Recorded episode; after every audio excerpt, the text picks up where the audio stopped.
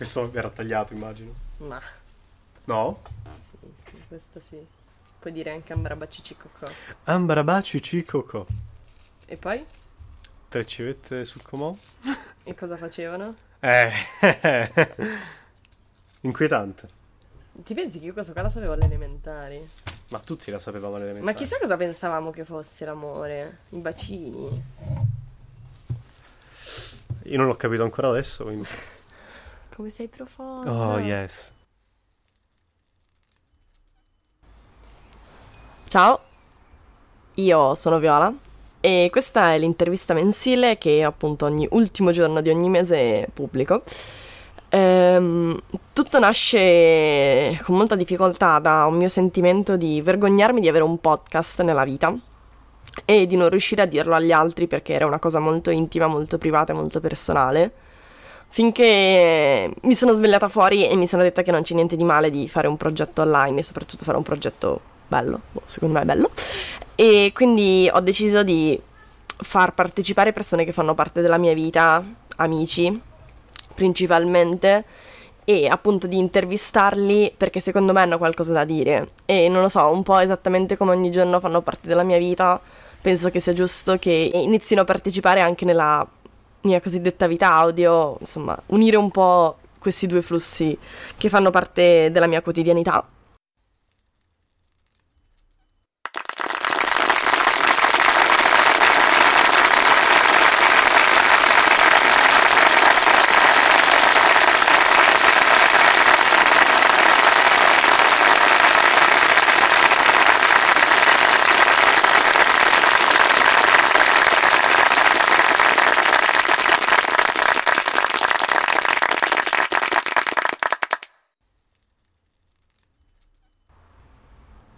Ciao, io sono Francesco. Ringrazio Viola per essere qui ringrazio Viola anche per le meravigliose parole spese verso questi amici che hanno qualcosa da dire. Mi fa piacere che sono uno di quelli che hanno qualcosa da dire. E credo debba presentarmi a questo punto. Quindi, come ho detto, sono Francesco, vengo dalla ridente città di Avellino in Campania. Al momento, ai miei 25 anni, mi trovo a Torino a coltivare questo sogno, passione, quando gli astri si allineano, lavoro, che è il doppiaggio, ma in generale il lavoro con la voce, quindi diciamo voice over di vario tipo, che sia audiolibri, poi ne, ne parleremo anche di un certo progetto, e teatro e via dicendo. Mi piacerebbe cominciare chiedendoti questa cosa molto egocentrica, Vai tranquillissimo.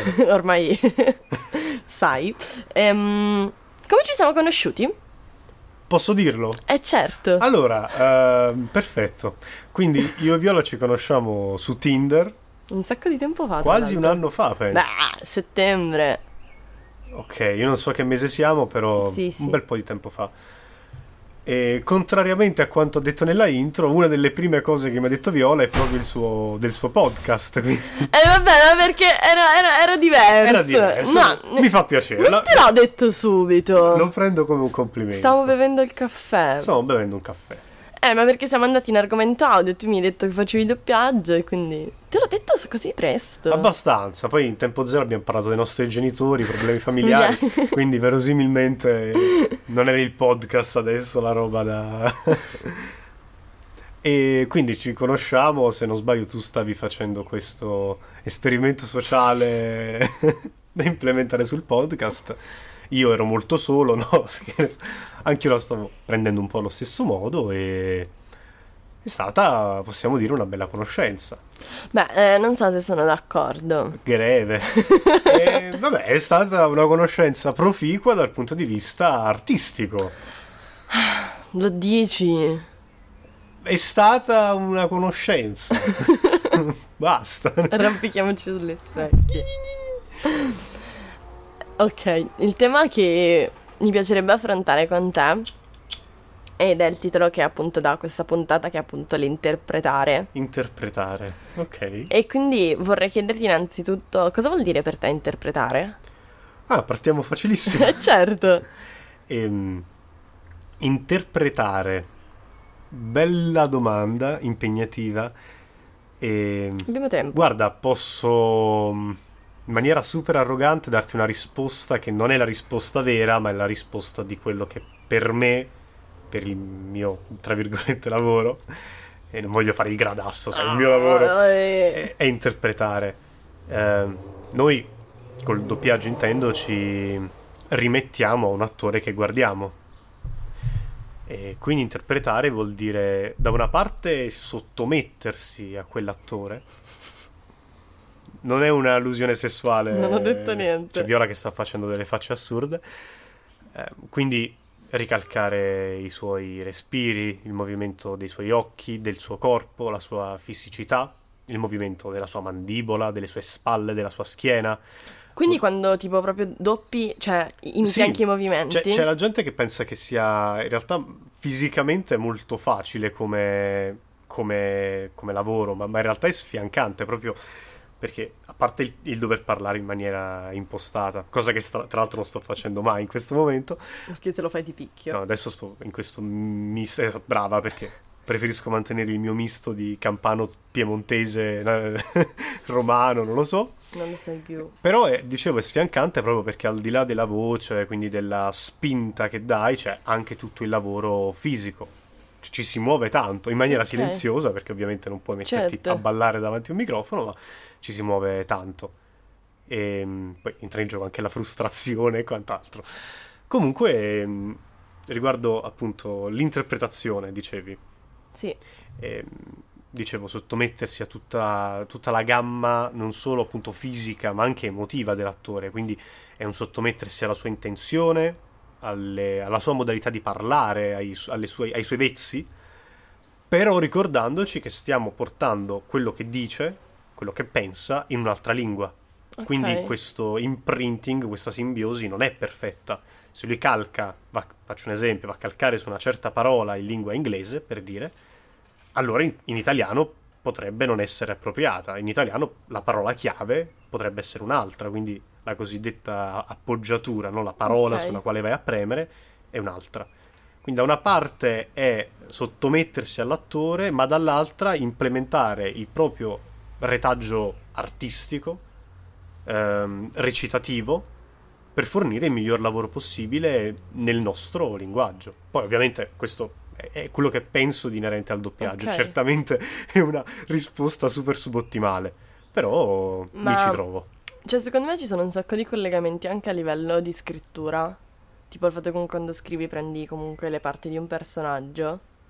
Però da- dal mio punto di vista, tipo in ambito più, diciamo, di scrittura e forse anche for- attoriale, se non sbaglio, mentre nel doppiaggio forse è un po' diverso.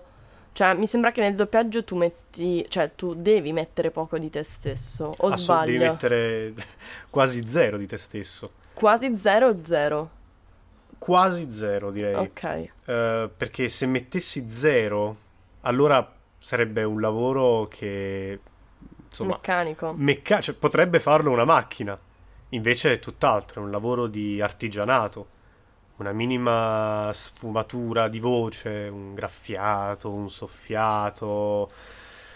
Mm, Ogni minimo vezzo è qualcosa che vai a implementare tu. Ovviamente Ok. in accordo con quella che può essere la direzione del doppiaggio, quindi è qualcosa che va approvato, tra virgolette, però è un vero e proprio lavoro di artigianato ed è uno dei motivi per cui apprezzo molto, cioè, adoro l'atto, l'atto del doppiaggio, al di là poi della realtà lavorativa, ma il doppiaggio in sé per me è, è trovarsi in questo contesto in cui tutto quanto rasenta l'esattezza meccanica, il microfono che è diciamo perfetto, è meccanico. Certo, al variare Ok. della temperatura cambia anche un po' il, Certo. la registra- però lì nella sala la temperatura è fissa, quindi il microfono è quello. Eh, I timing, adesso sto usando un po' di tecnicismi, ma eh, tutto il eh, comparto tecnico del eh, mixaggio, del montaggio, lo schermo che manda la scena con questo timer che va diciamo in, ehm, in parallelo con eh, dei tempi che hai sul copione Ok. è, è- è tutto esatto. Tu sei l'unica mm, sfumatura, Variabile. l'unica variabile. E per quanto certo non puoi metterti a recitare l'arlecchino, devi devi, perché appunto è un lavoro umano, è un lavoro di artigianato, portare il tuo. Ok. Non fossi in grado di portare qualcosa di valido che è tuo, probabilmente non ti chiamerebbero. Poi ci sono le raccomandazioni e questo è tutto un altro discorso. e tu come hai iniziato? Ehm, eh, altra domanda super facile. E diciamo con una presa di consapevolezza. Quindi diciamo che tutto parte dal, da ingegneria meccanica. Ci piace la coerenza. Esatto. Però, diciamo, vivendo molto un ambiente artistico che era quello di Torino pre-Covid, ehm, ho deciso, volevo entrare in quella realtà portando qualcosa di mio. Ma Volevo- c'è stato proprio un momento, un episodio, un qualcosa che da quel momento in poi hai detto ok, voglio fare doppiaggio. Um, probabilmente la prima volta che sono stato in sala mi sono deciso, diciamo, definitivamente. Perché ho provato quella cosa di cui ti parlavo, quel senso di importanza, ma allo stesso tempo questo senso di sottomissione. È una, è una cosa molto intima, è Ok. molto strana, perché sei il, il perno di quel contesto, ma allo stesso tempo non puoi fare niente di tua iniziativa. Quindi sei proprio su, quel- su quel- su Sì. quella linea rossa. Sa- Su. E a te cosa ti piace doppiare di più? No, Ma eh, tutto. vabbè. Ovviamente ho, Eh. ho delle preferenze su... Tipo, Ma mi viene più facile dirti cosa mi piace doppiare di meno. ok. Quindi potrei dirti il pubblicitario, nonostante però sia il principale metodo di lavoro, e i reality. Perché nei Uh, reality eh, ce li abbiamo un po' tutti presenti, quelli con la voce americana che si sente ancora in Sì, sottofondo, sì, cioè, sì, sì. e parlano tutti così, un po' così. Ah, questa è la mia amica Viola. È un po' bruttino. E poi ovviamente anche quello è un prodotto che va, cioè insomma, non, non- non vado di certo a smontare un prodotto, non sono nessuno per farlo. No, puoi farlo, puoi farlo qui. Una cosa che invece apprezzo moltissimo ed è tristemente molto sottovalutata, un po' in Italia, perché l'Italia è un po' nel settore, perché diciamo, forse è meglio che mi fermo qui perché eh, sono gli audiolibri. Ok. E adoro l'immersione in una lettura, è veramente qualcosa di mistico. E c'è questo, mm, questa- questo alone di, come posso dire, di Tire B, no? Di, di audiolibro come la versione sottomessa Messa del doppiaggio vero e proprio. Ok. Quando in realtà per me è una. Anche solo pensare a una cosa del genere è un po' una follia. Mi... Cioè adesso parliamo di. mh, Facciamo un esempio un po' più estremo, ma parliamo magari di eh, tutte le persone ipovedenti. Faccio un esempio. Ed è bellissimo offrire un servizio che non solo ti piace nell'atto di farlo, magari che è anche remunerativo, ma che oltre a essere fruibile da tutti, può essere anche necessario per alcuni. E lo sai che è un argomento che a me piace molto. Ehm, Abbiamo un'opinione un po' diversa sugli audiolibri, però eh, è vabbè, giusto così. È Ma giusto tu, così. tu ne ascolti? Sì, tanti. Dove? Uh, principalmente Spotify, ma Ci stanno, sì. sì, Spotify, YouTube, Ok. eh, un po' ovunque. Ok. ok. C'è Audible eh, adesso per dire, e, e via discorrendo. E invece i film eh, tendi a guardarli comunque doppiati o magari anche in lingua originale? Eh, No, allora, cioè, non ti sembra di fare un torto assolutamente ai no. doppi- No? Assolutamente no. Ehm, capita, spe- eh, questo è un argomento che, che mi viene, cioè, viene tirato in ballo molto spesso sul fatto di, ah no, no, io le guardo in originale, come, Esatto. come se mi arrabbiassimo. Ovviamente no. Ehm, ammetto che ci sono ehm, molte serie, molti film dove il doppiaggio dà una marcia in più bella, bella pesante. Questo dipende da, principalmente dal budget speso per il doppiaggio, ma anche dagli attori del prodotto originale, dalla Ok. voce degli attori del prodotto originale. Ehm, per fare un esempio, probabilmente una serie in cui gli attori protagonisti vengono, eh, sono magari inglesi e vengono da- dal teatro, è una serie che guarderò in lingua originale. Faccio un- Ok. un esempio a caso, eh, Benedict Cumberbatch in eh, Sherlock, per dire. Quello che ricorda un po' una marmotta. Sì, sì, no, e la serie TV La serie che è molto bella, è tra molto l'altro. bella. Ecco, lui ha una grandissima voce. Lui fa. Ma io l'ho visto, ad esempio, quello lì l'ho visto in italiano. È bello anche in italiano quello lì. Però lui in lingua originale ha una grandissima voce. Ok. Ci sono attori che a livello di mimica facciale. Questi sono prettamente statunitensi. Ok. Sto facendo un po' di qualunquismi, però. No, ci sta, per ci sta. riassumere, è giusto farli se non la finiamo più. E questi attori hanno una mimica facciale incredibile, è gente a cui puoi dire piangi e loro piangono subito, per dire. E- però dal punto di vista della voce non sono così esperti Ok. quanto magari dei buoni doppiatori italiani con un buon budget a disposizione. Ok. E, però tu prima del doppiaggio comunque diciamo hai avuto una carriera attoriale. Ho fatto un po' di teatro, ma penso sia un po' necessario. questo è un altro discorso molto lungo, però per me è stato necessario. Però non torneresti mai lì. Nel teatro? Mm. No, apprezzo il teatro, ovviamente per tutta una serie di motivi che possono andare dal magari dalla mia consapevolezza di non avere il physique du role né, né determinate skill, eh, ma, ma- ma- ma- ma in particolar modo per il fatto che preferisco, prediligo, apprezzo molto di più un lavoro meramente di voce, Ok. perché provo quel senso di intimità che dà anche il teatro ancora di più. Però il teatro è stato poi è stato, sembra che adesso sono Gasman, sta iniziando a salire l'ego, spero non succeda nel caso fermami, però l'ho apprezzato tantissimo, cioè ci sono stati dei bei momenti, eh, in primis per il discorso dell'avere una compagnia, che Il gruppo. per mia fortuna quando l'ho avuta è stata molto affiatata. Invece nel doppiaggio c'è molta più competizione. Cioè non esiste il gruppo di doppiatori. So- no, e c'è ambiente ambiente. A Roma ho trovato, ed è la mia esperienza personale, lo dico ad eventuali romani, eventuali datori di mia esperienza personale, ho trovato questo clima, ahimè, molto, ma potrei anche dire come è giusto che sia, molto negativo dal punto di vista del morte tua, vita mia, cioè competizione. Pura competizione. competizione. E soprattutto quando magari ti interfacci con persone che hanno un timbro simile al tuo. Magari... Però magari la competizione ti serve anche a spronarti per fare meglio. Sì, ma è, è brutto essere in un contesto di questo tipo in assenza totale di rapporti umani, Ok. ti potrei dire. Per quanto sì, la competizione è necessaria, perché non ci fossero persone più brave di te a pronte a rubarti ogni singola parte e tu non ti metteresti in gioco ogni giorno. È un lavoro in generale, qua parliamo anche di... l'episodio detto si chiama interpretare. Sì, penso che si chiamerà così, sì. e adesso troveranno un altro nome, quindi... che dobbiamo rifare tutta la puntata. Però mh, penso che sia un lavoro che debba essere portato avanti giorno per giorno in qualunque contesto. Eh, questa è una cosa magari più dell'attore che del doppiatore, Ok. ma anche per strada, anche facendo il bucato, andando a fare la spesa, tu devi fare un lavoro d'attore. Eh, Un attore che non vive di interazioni umane perde quella, que- quella presa, no? Que- quella presa sulle emozioni. Certo.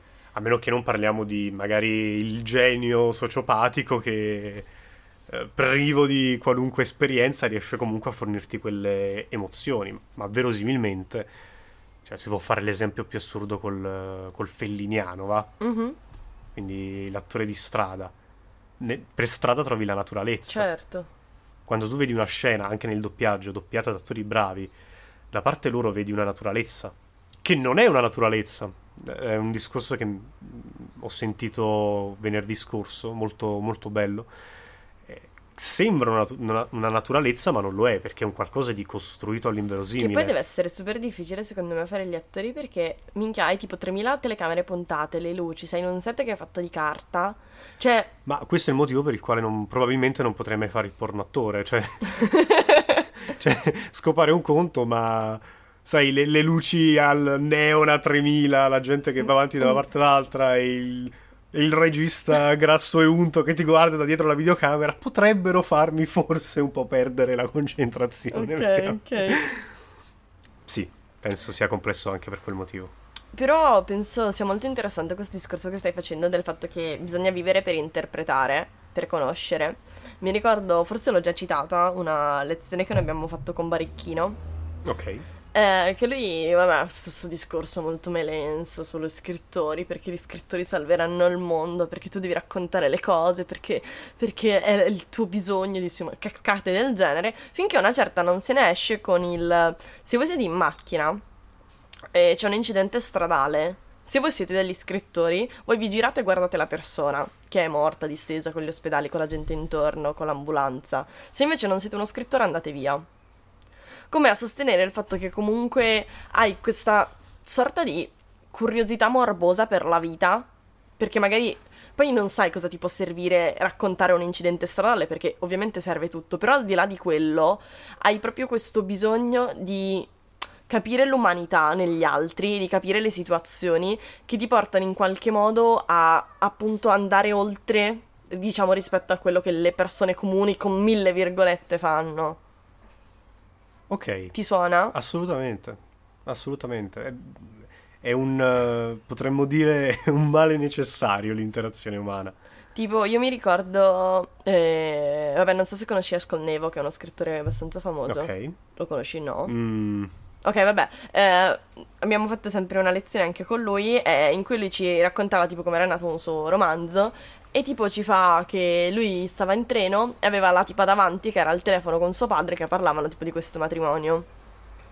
E lui ci disse tipo proprio, voi quando siete in treno, in autobus, i vostri cellulari, voi dovete spegnerli, voi dovete ascoltare gli altri e cercare di risucchiare tutto, tutto, tutto e tutto. Sì, è quello che, esatto. È, è la stessa esatto, cosa. Quello, esattamente quello che ti stavo, che ti stavo dicendo. È, è, una cosa necessaria.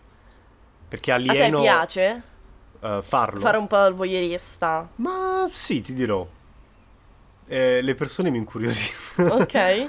eh, sì, ti dico di sì. Ok. Per quanto sembri strano come... no, vabbè, però... però... è contestualizzata come domanda, dai. Tipo, sì, io una tipo delle cose che stra vorrei fare nella mia vita, che è super illegale, mi piacerebbe tipo mettere una telecamera al cinema dalla parte degli spettatori e vedere tipo tutte le loro espressioni durante il film. Puoi fare la maschera. Che cos'è la maschera? Eh, sai, quella. il controllore, tra virgolette. Sì, vabbè, però non è che ti puoi mettere. cioè, dove c'è lo schermo, il monitor, metterti sotto seduto a guardare gli altri. Ti metti vicino al bordo dello schermo, trovi un modo. Mi piacerebbe un... Cioè, proprio per vedere proprio le reazioni, magari quando succede qualcosa, magari uno si addormenta, magari, non lo so, anche le dinamiche tra le persone. Mm. Ma tipo anche, vabbè, a parte che Torino, insomma, è, è il luogo di magia soprattutto sui tram e gli autobus. Assolutamente, confermo. A me sono successe di quelle cose allucinanti. Però proprio ascoltare, tipo, ieri c'erano due tipi che litigavano sul fatto che lei fosse gelosa. E non lo so, mi facevano molto ridere perché sembrava avessero 12 anni e sono sicuro che ne avessero più di 40. Però è, è molto interessante vedere proprio l'approccio degli altri, il fatto, non lo so, molto spesso io mi rendo conto di avere delle conversazioni con delle persone in, luogo, in, un luogo pubblico e poi mi rendo conto effettivamente di essere in un luogo pubblico e dico cavolo, cioè tipo appunto anche ieri tipo stavo appunto al bar con questo amico con cui ti, ti ho raccontato prima abbiamo parlato praticamente di sesso per otto ore, parlare di sesso anale, cose varie, cosa ti piace, non ti piace. Poi effettivamente mi sono girata e c'erano due tipi che ci guardavano e quindi ho detto ah, effettivamente non siamo proprio nel mio salotto. Quindi anche stare dall'altra parte tipo a me mette molto in soggezione il percepire che gli altri effettivamente stanno ascoltando le mie conversazioni che io ritengo private. A me frega niente. Zero. Onestamente. Ok. Sì, di- diciamo. Magari prima mi ero molto più attento a queste cose. Poi ti dirò anche la recitazione mi sono un po' liberato de... di questi costrutti sociali, mettiamola così. Sì? Sì capito che non è che mi importi così tanto. Ok, di cosa pensi? Due sconosciuti, esatto, al tavolo a fianco. No, ok, quello sì, però comunque non lo so. Poi forse dipende anche dall'argomento che si sta trattando, però ogni tanto non lo so, io sento, percepisco di non avere proprio i freni inibitori, cioè di non avere un limite nelle discussioni pubbliche, che ogni tanto dico cavolo, però forse prima di questa cosa era meglio se non la dicevo. Ci sei? Sì, ma forse non lo so, la vedi in maniera un po' negativa. Stiamo entrando un po' nella psicoanalisi. no. È quello che succede nel mio salotto. E che salotto, devo dire? Ah, meglio che non lo descrivo. puoi farlo, puoi farlo. Lo sto vedendo qualcosa come 36 mutande più o meno. No, dove vedi le mutande? In mezzo al delirio. Perché Sto tu, traslocando. Perché tu tra- stai traslocando. Quindi sono giustificata. Io non giudico. Grazie. Anche perché camera mia non è da meno, voglio dire. Però tu, tu hai meno cose, secondo me. Eh, perché sono più povero? No, volevo... No, che nel senso proprio anche a livello, non so, di oggettistica, di cose. Cioè, hai proprio meno roba. Forse ho meno feticci a cui sono legato. Ecco. Ecco, magari le fotografie. Le ho queste- tolte. che ho appena notato e via dicendo, non, non li ho. Ok. Prima avevo eh, tutte le locandine degli spettacoli sull'armadio. Tipo tutte quelle che hai fatto? Sì. Aiuto. Poi io, non so perché sono impazzito, avevo anche due metri di capelli in quel periodo. Come mi sono tagliato i capelli, ho tagliato anche i, i legami con tutto il resto. Figa sta cosa. Vabbè, Avevi i capelli lunghi. lunghissimi. Più lunghi dei miei. Sì, sì, sì. Ma dai, hai delle foto? Sì. Dove me le mostri? Come no? Non Ho sapevo. anche i questa- capelli qui. dai. Non sapevo questa cosa. Mm. E com'è avere i capelli lunghi? Brutto. È scomodo. Scomodo. Vabbè, tu lo sai meglio di me. Fa caldo. La domanda che ti sto per fare è la domanda delicata. Spara. Penso che... mm, È complesso. Ok. Quando comunque... Puoi essere cattiva. Non, non voglio essere cattiva. Devi, devi, no, devi. ma non è questo il mio obiettivo. Va bene. Quando, come nel tuo caso, ma anche nel mio, credo, eh, abbiamo intrapreso dei percorsi di studio un po' particolari. Io mi sono ritrovata molte volte tipo a spiegare che cos'è scrittura creativa. E sia persone comunque che conosco, principalmente membri della mia famiglia, che sono convinta del fatto che non l'abbiano ancora capito. Come forse è giusto che sia, non lo so. E quindi volevo capire com'è stato il tuo rapporto nel spiegare ai tuoi genitori e alla tua famiglia che effettivamente tu andavi a Torino a fare il doppiatore. Ma guarda, ti do una risposta un po' deludente, no? Non, non è una storia di rivalsa, è qualcosa di molto normale, non tranquillissima come storia, ma essenzialmente ho avuto la fortuna di avere dei membri in famiglia che... mm, come posso dire?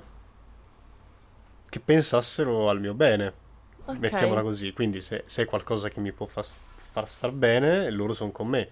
Ovviamente ehm, dandomi una mano per accertarmi che poteva essere qualcosa di remunerativo, qualcosa di stabile. Ovviamente non è. Cioè non stiamo studiando medicina o ingegneria, ci sei? Vabbè, però ci servono medici e ingegneri probabilmente. È che noi non potremo mai fare. Oh, guarda che il mio... Io l'ho fatto il Politecnico, ti ricordo. Appunto. E- Com'è andata? È andata. è andata da qualche parte. E mm, niente, essenzialmente mi ho iniziato a lavorare. Mi sono spaccato la schiena per un po', non col doppiaggio, con, con lavori normali. Cosa sono i lavori normali? Eh, quelli che ti fanno fare dei soldi veramente, probabilmente. E mm, una volta che mi sono messo. Oh, ho mosso tutto. Tutto. Pardon. Comunque. Non sei perdonato. Dovrei fare un montaggio terrificante di lascia. Oh, vo- non lo fai? Perfetto, terribile. E mh, dicevo, mi sono messo qualcosa da parte e sono partito. Ehm, Ci sono quei membri in famiglia che l'hanno presa come si è dato da fare per provare a sfondare in quello che vuole fare e quelli che onestamente non hanno una opinione di mio interesse, mettiamola così. Ok. Com'è lavorare col proprio corpo?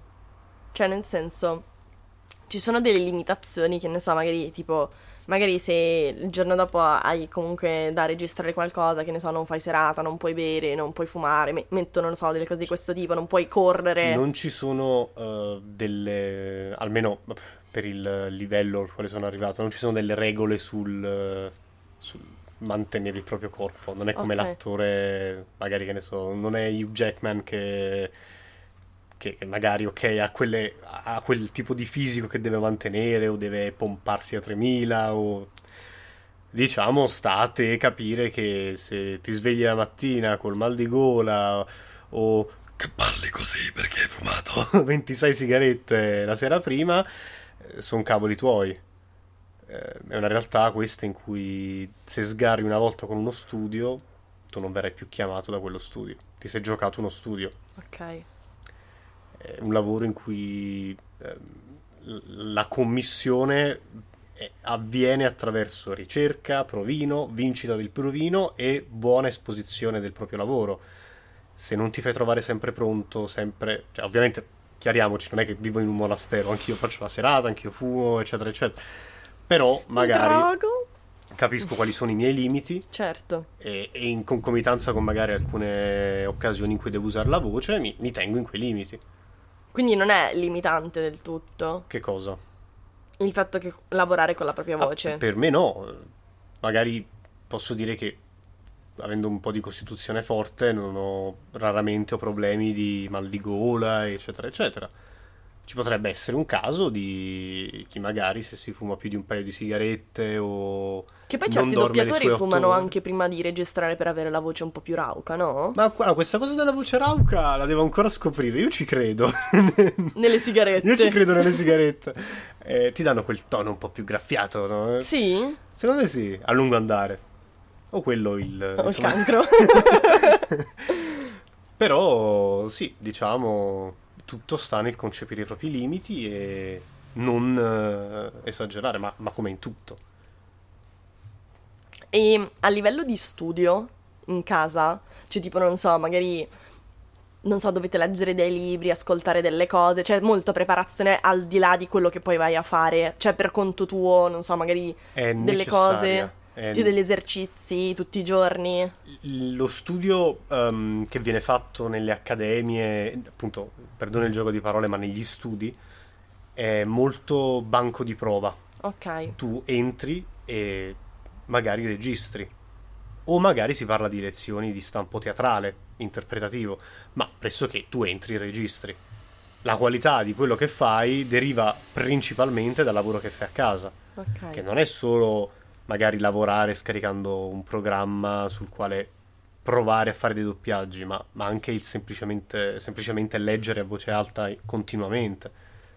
Eh, Bisogna mantenere comunque un'articolazione, eccetera, eccetera. Devi fare tanti esercizi proprio Sì. di bocca. Di, di, di mandibola. Ok. Sì, alcuni terribili, ma... Tipo, Eh beh, mi ricordo il, il primissimo è stato quello della matita in bocca, no? ok, grande classico. Di leggere in maniera comprensibile con la matita in bocca, solo che appunto io conto all'inizio balbettavo anche e quant'altro, quindi ho forzato molto la mano e non, non è stato piacevole, però è stato funzionale.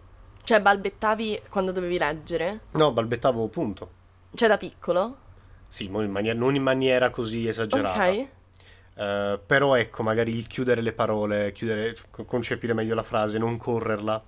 Ok. Eh, quindi il discorso di non parlare a macchinetta per un discorso di ansia, era un discorso eh, prettamente di ansia più che qualcosa inerente magari alla logopedia, eccetera, Ok. eccetera. Però è stato quello, come è stata magari la cadenza campana e via dicendo. Maledetti campani. No, sono belli i campani. Me lo fai un po' di accento campano? Assolutamente no. Ma, ma- ma perché ormai non, non Non, so- non, non so dove è andato. Eh, dimmi qualcosa da dire, insomma, Eh, non lo so. dimmi una frase e te la traduco. Eh, Oppure possiamo anche non farlo. e adesso diciamo questo, questa specie di switch di interruttore tra il parlato che sto usando adesso, che fa una roba strana, e, e la voce in sala. Ok. Poi sono un grande fautore del parlare fuori dalla sala come parli normalmente, ma Grazie. c'è anche chi appunto te ci prendi un caffè lui è di quell'impostato, il doppiaggese si dice, no? Ok. Quindi... Ah, lui è il mio migliore amico, in lui ho rimesso tutte le mie speranze. Ci siamo conosciuti tre anni fa quando al corso di sceneggiatura... È un po', un po' too much. Ok, ok. È giusto dividere. Secondo me sì. Non hai bisogno Ah, ognuno, ognuno il suo, io non Ok. giudico. Però nel mio caso sto bene così. Ok. E volevo semplicemente scusarmi con le persone che ci stanno ascoltando se sentono dei rumori strani, perché abbiamo la finestra aperta perché fa molto caldo e c'è quella di là perché c'è vento e continua a sbattere, non so se tu la senti. Sì. Quindi, piccolo disclaimer. È tipo a metà puntata, ma è, è giusto così. Siamo a metà puntata. Beh, non lo so. Ok. Vado a intuito. Perfetto. Vabbè, sei abituata. Eh? Allora, affrontiamo l'elefante nella stanza. Ok, sono così grasso. Scemo. Mi piacerebbe parlare del progetto che abbiamo iniziato insieme questo mese. È tempo della marchetta. Non è la marchetta! Scherzo, dai. Nemmeno tanto, ma vai, dimmi. Eh, sto parlando del progetto che abbiamo iniziato appunto su Patreon, eh, per cui ci sono le cose che scrivo io lette da Francesco il primo e da altri suoi compagni di accademia, giusto? Sì. Ok. E volevo chiederti come, come ti sei trovato, in modo molto sincero. In modo molto sincero. Sì, tanto... Vabbè, ne abbiamo già parlato. Ne abbiamo già parlato. Però volevo chiederti appunto co- se, se ti è piaciuto partecipare a questo progetto, come l'hai trovato, se comunque ti piace. E perché non lo so, quando io mi sono posta nel m- momento in cui io ho detto voglio aprire un Patreon, quindi appunto un sistema di abbonamento per cui le persone pagano per avere dei contenuti. Come Eh, OnlyFans. Esattamente. Mi sono posta nel cosa voglio fare perché lo voglio fare. Ho deciso di fare qualcosa inerente alla scrittura perché appunto è un argomento su cui io sono molto insicura. Però c'è stata forse la boh, seconda o terza volta che ci siamo visti, che eravamo proprio qui, Ok. eh, in cui ti ho fatto, cioè hai letto un mio racconto, che è quello che poi effettivamente hai letto per Patreon per questo mese, e che c'è stato questo bel momento tra di noi in cui tipo, insomma, un po', un po' di piantini, di cose, di drammaticità. Non è vero niente, lo sto dicendo per esempio. No, non ti ricordi? Ma forse sì. Sì. Non ti ricordi? Piantini. I pianti sì, non me li sì, ricordo. sì, sì, c'è stato un bel piantino condiviso. Io, io non ho pianto. Eh, no, però piantini, non pianto, eravamo lì lì un po' commossini. Vabbè, perché, ma perché era una cosa bella. Eh, sì, sì, sì, in senso positivo. Sì. Sì, ok. Me lo ricordo solo io, vedi? Siamo dei co- Ricordi io, io non ricordo di aver pianto, ricordo eh, que- quel- quell'emozione lì, ma poi non è che ho problema a dire che piango. Lo eh. so, lo so. Ho pianto con eh, pressoché ogni musical che ho visto e già va già I musical sono molto sottovalutati, tra l'altro. Ah, sì, sì. So, So, ti è piaciuto o no? allora, ho apprezzato molto. Non è stato facile perché per chi lo ha sentito eh, avrà notato questo registro un po' particolare che Viola ha richiesto. Con molta difficoltà. Con molte difficoltà, qualcosa di molto atipico. Non è il classico audiolibro letto da audiolibro, è, è quasi come il racconto di un amico che con un tono un po' sofferto, un po' spento, quasi un po' piatto direi, Mm-mm. viene a raccontarti una storia. E il fatto che sia una storia mi piace molto perché secondo me ha anche un valore pedagogico molto importante. Ehm, c'è mio nonno che è una persona che stimo tantissimo, che diceva un po' questo, cerco di riassumerla un po', ma parlava un po' del discorso, immagina la pubblicità progresso, Ok. per lui è inutile. Mi spiego. Ehm, se c'è una problematica sociale, si pensa che il modo migliore per risolverla sia fornire un contenuto che miri direttamente a quella tematica. Per quanto possa sembrare ehm, sensato e logico, esempio, eh, c'è un grande problema di gioco d'azzardo in Italia. Facciamo le pubblicità a progresso in cui si dice che bisogna giocare responsabilmente, è una cosa che implementiamo magari nella cinematografia, comparirà ogni tanto nelle serie, cioè cerchiamo di demonizzare questa cosa, ok? Può essere il gioco d'azzardo, può essere la violenza, può essere l'alcolismo, quel che sia. Questo insegnamento però è diretto, va, a- diciamo, non, non va alla- non va a risolvere la radice del problema, va a prenderlo alla superficie. Ok. E l'unica cosa che può penetrare nella- alla radice del, nel- del problema è qualcosa che possa smuovere la cultura delle persone. Cultura non è intesa come conoscenza, No, no, no, ho capito. cultura intesa come saper stare in simbiosi, in empatia, in armonia col mondo, con le altre persone, in società. E l'unica cosa che può fornire questo è un prodotto che inciti le persone a sognare, che Ok. faccia partire quel motore interno di pensare, sai, leggere, scrivere, cose che inevitabilmente, seppur siano prive del contenuto come non fumare, inevitabilmente ti porteranno a pensare in un'ottica di empatia. E fai tu il passino in più. E, fai- e sarai tu che con il tuo, diciamo, motore interno ti muoverai a fare quel passo. E attacchi i punti. Sarai tu che tramite questa, sensibili- questa sensibilità che hai acquisito tramite eh, opere di questo stampo, l'audiolibro per me è perfetto in questo caso, sarai tu a capire attraverso quelle storie que- che non hanno niente di pratico, di contingente, sono quasi oniriche, sarai tu a capire che determinate cose sono sbagliate, determinate cose della propria persona non sono adeguate alla società. Il fatto secondo me di appunto traversire la storia e darle un'altra forma è proprio questo discorso, il fatto che comunque se tu mi dici una cosa direttamente, mm, però se tu me la trasformi e mi fai arrivare a me a quel, quel discorso e io faccio il passino in più è molto proprio probabile che quella cosa mi rimane impressa. Assolutamente. Ad esempio, banalmente mi vengono in mente tipo i film Disney, tipo non so, Re Leone, del fatto del rapporto comunque genitori, famiglia, parla di una famiglia sostanzialmente il Re Leone, però sono degli animali e quindi secondo me c'è quel quel fatto che sei distaccato perché non stanno parlando di te, perché sono dei leoni, però dall'altra parte, cavolo, dici, però capisci le dinamiche della storia, cosa succede, morti varie, e dici, cavolo, eh, però è la stessa cosa che succede a noi umani, quindi tu attacchi i puntini. Esatto, esatto, devi essere tu a unire i puntini, mettiamola così. E, e secondo me mm, un audiolibro, questo è l'esempio, ma non è solo l'audiolibro, capiamoci, è un qualcosa che fa smuovere la propria coscienza molto molto molto di più che qualsiasi pubblicità progresso o discorso sociale prima di uno spettacolo teatrale o durante una manifestazione. Per quanto siano cose necessarie quelle, bisogna sempre puntare al punto, quindi alla sensibilizzazione vera che, ahimè, si ottiene tramite un percorso complesso.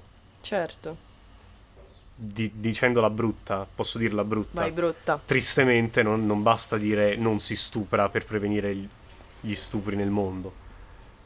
Però uno scenario utopico in cui ogni persona viene sensibilizzata a un discorso di empatia è diverso. Certo, sono completamente d'accordo. Se ogni persona ha in sé quella, quell'attivazione della coscienza per capire se un determinato gesto, una determinata comportamentalità è giusta o sbagliata, come, come, si può sentire il prossimo in base a questa azione? Se una persona pensa a questo, allora ha risolto praticamente tutti i problemi. Però secondo me appunto è un discorso un po' utis- ut- utopistico, forse per il fatto del... Sì, questa cosa potrebbe effettivamente funzionare se fossimo tutti intelligenti. Cioè, nel senso, nel momento in cui siamo un'umanità complessa di persone diverse, secondo me comunque anche la pubblicità progresso, per così no, dire, in alcuni casi funziona. Assolutamente, non sto dicendo che, come ho detto, sono cose fondamentali. Però, Però, bisogna mantenere attive le... cioè bisogna mantenere attiva questa empatia di massa.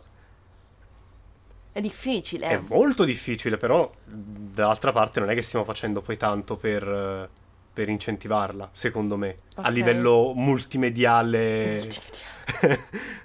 multimediale globale. Mettiamola così. Ha senso, ha senso. Si va un po' nel, nell'essere lobotomizzati da questo punto di vista. Cioè, immagina una persona alla quale dai un'infinità di, uh, di, di, di regole. Le regole, proprio adesso non voglio fare sofismo, ma la regola deriva proprio da questo, dal fatto che è necessario che ci sia e però magari una persona che sa che non deve fare questo, non deve fare questo, non deve fare questo, potrebbe paradossalmente non capire nemmeno il motivo de- del perché e quindi cedere. Ma una persona che dice non attraverso la regola, che comunque ci deve essere, chiariamoci, certo. ma attraverso un proprio sforzo personale. personale, dire non faccio questo perché bla bla bla, allora è diverso. Poi ovviamente sì, utopia, Però si può sognare, insomma. E quindi è anche per questo che ti piacciono, ti piace raccontare le storie? Un sacco. E anche perché... Non... Pensi che abbiano un impatto sugli altri? Ma guarda, su di me sì, perché non essendo particolarmente bello né palestrato, devo Come avere no? un modo per rimorchiare. no, scherzi a parte. Ho avuto la fortuna in qualche momento della mia vita, ma come tutti, di magari smuovere un qualcosa in una persona attraverso le parole e penso non ci sia niente più, di, più, di più bello, insomma. Sono assolutamente d'accordo, pienamente. E diciamo l'idea di diventare bravi a farlo è qualcosa che è fighissimo se ci pensi. Certo, non, non- non è un'imposizione a diventare uno psicologo perché là faresti solo danni. Certo. Però avere già quella cosa di incentivare le persone a dare di più, a lottare, a... Hai capito? A smuovere. Fa stare, fa stare un sacco bene. È anche molto arrogante come discorso perché è qualcosa Sì. che fa stare bene a te. Però, Però, la, la senti in un discorsone super... Vabbè, ma ci sta, comunque l'egoismo fa, fa parte dell'altruismo in qualche modo. Io sono pienamente di quest'idea. È un discorso molto lungo, ma sì, dai, ci può stare. C'è qualcosa che vuoi aggiungere? Penso che alla fine abbiamo detto quello che dovevamo dire. Abbiamo anche fatto la marchetta al progetto. Non è una marchetta! E se non ricordarlo! Tra l'altro ci sono delle, delle- delle voci veramente, veramente valide, probabilmente anche più valide della mia. Lo dici? Lo, pe- me- lo pensi? Secondo me sì, perché ognuno ha dei, dei quirk, diciamo, delle, delle capacità e secondo me ci stanno tanto. Più di te. Io sono stato molto basico. Ok. Gli altri invece ho già visto che chi ha registrato ha dato qualcosa di, di molto carino. Ok. Cioè ci sono... C'è molto calore, mettiamola così. Sono molto Io sono stato un po' la, la cavia. Eh, vabbè, lo sapevi. Lo so, lo so. Però È speriamo... stato un piacere, comunque. Dicono tutti così. No, sono, sono sincero. No, io spero davvero che da questo progetto comunque si riesca a costruire qualcosa, diciamo, di un po' più grandino, andando avanti, del implementare comunque le persone interessate, dell'implementare comunque il lavoro, le cose. Perché secondo me è molto figo fare comunque qualcosa con l'audio che vada un po' al di là del semplice parlare e del semplice leggere. Cioè, comunque, il fatto che siamo comunque voi, diciamo, sei lettori e diciamo io che in qualche modo scrivo, comunque siamo persone che hanno meno di 30 anni, no? E quindi siamo persone giovani, molto dinamiche. Tranne uno. Ah, se? Sì. È vecchio? No, beh, è sui 30 però è gagliardo. Ok, ok. E quindi non lo so, mi piace proprio questa, ambiente che stiamo cercando di costruire, appunto di, non so, fare cose insieme, vedere cosa ne viene fuori, sperimentare, creare. Alla fine siamo comunque nell'età in cui possiamo permetterci, penso, di sbagliare e di quindi di andare avanti e tornare indietro. Quindi boh, io sono super contenta di, di questo Patreon. Anche io. Bene. Allora, eh, per concludere, eh, ho le mie domande di rito. Ah, Ok. Sei agitato? No. Ti sembra agitato? Scherzo. Eh, appunto, come ti anticipavo prima, vorrei che tu scegliessi un indumento o un accessorio che stai indossando in questo momento e che ti togliessi in modo metaforico. E poi facciamo una fotina che diventerà appunto la copertina di questo episodio. E vorrei che appunto ci raccontassi perché hai deciso di togliere codesta cosa. Ok. Allora, io non ho nulla di interessante, sai, adesso mi levo un ciondolo che segretamente porto, che si simboleggia... Non ho niente di, a livello di indumenti. Cioè, nel senso, sono vestito in questo momento. Ehm, Ne sei sicuro? però ti posso... Sì. a meno che Non mi- mentire, A meno che non, non mi hai drogato e fatto del body painting, tra l'altro molto ben fatto. Grazie, grazie, so di avere un talento. Ma ti posso dire, mi levo le scarpe. Cerchiamo, dai, una vena. Ecco, no, c'è, c'è una vena. C'è, c'è? Ehm, mettiamolo così, come ti dicevo, la mia è una professione che va per commissione. Ok. Quindi bisogna. Sono appena caduti dei. Posacenere. Sì, Tutti. svariati. Per fortuna erano vuoti. Ok. Eh, dicevo le scarpe perché. eh, appunto il nostro lavoro per commissione, dove la commissione la cerchi tu. E non bisogna mai stare fermi. Ok.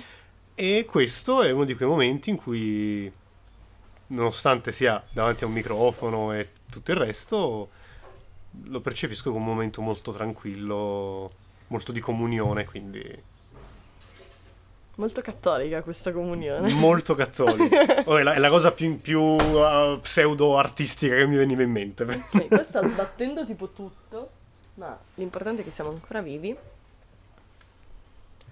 Per concludere, ehm,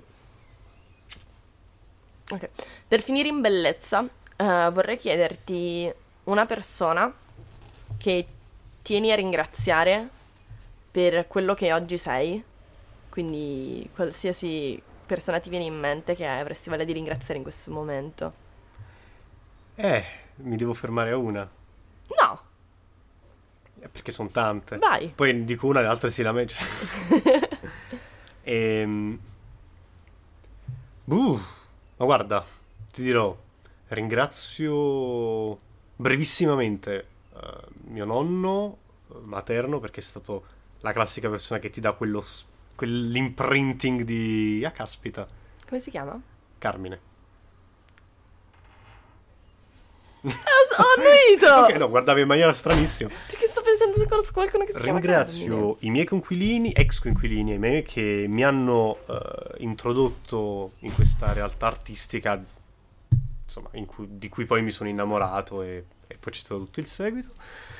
Ringrazio quei pochi fidati e sinceri amici del sud, perché ho passato un bel po' di anni per, insomma, filtrare una compagnia che veramente sono uno più, più magico dell'altro.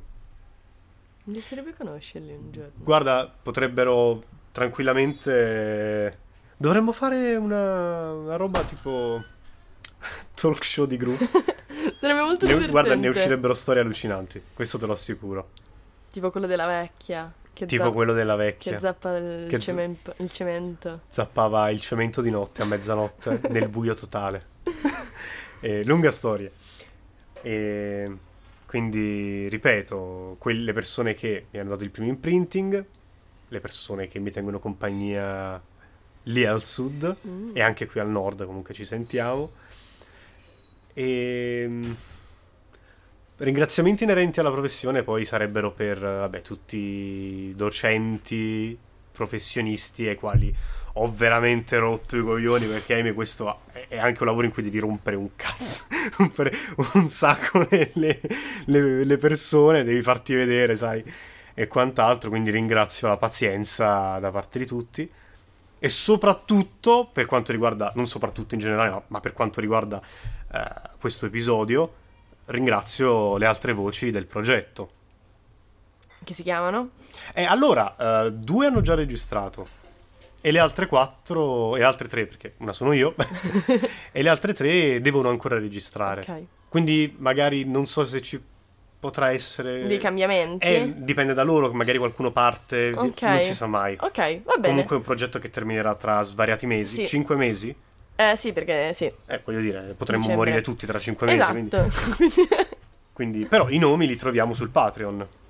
Di loro non ancora. Però allora, ad ora- Arriveranno uno al mese. Ok, allora ad ora hanno registrato eh, Giorgia e Selene, Sì, che ringrazio un casino. carinissime. E vabbè, ovviamente te per... eh, Vabbè, ti tocca, dai, dimmi. era finito. Ah. Ovviamente te, punto. ok, ok. Ed è qui che mi spengo. Va bene, allora io ho un problema con le fini. Non so se sono Con mai le fini? Sì, non so come si dica il plurale di fine. Andiamo avanti. E quindi eh, finisce così. Every day, we rise, challenging ourselves to work for what we believe in. At U.S. Border Patrol, protecting our borders is more than a job, it's a calling. Agents answer the call, working together to keep our country and communities safe. If you're ready for a new mission, join U.S. Border Patrol and go beyond. Learn more at cbp.gov/careers. Lucky Land Casino asking people what's the weirdest place you've gotten lucky? Lucky? In line at the deli, I guess? Aha, in my dentist's office. More than once, actually. Do I have to say? Yes, you do. In the car before my kids' PTA meeting. Really? Yes. Excuse me, what's the weirdest place you've gotten lucky? I never win and tell. Well, there you have it. You can get lucky anywhere playing at LuckyLandSlots.com. Play for free right now. Are you feeling lucky? No purchase necessary. Void where prohibited by law. 18 plus. Terms and conditions apply. See website for details.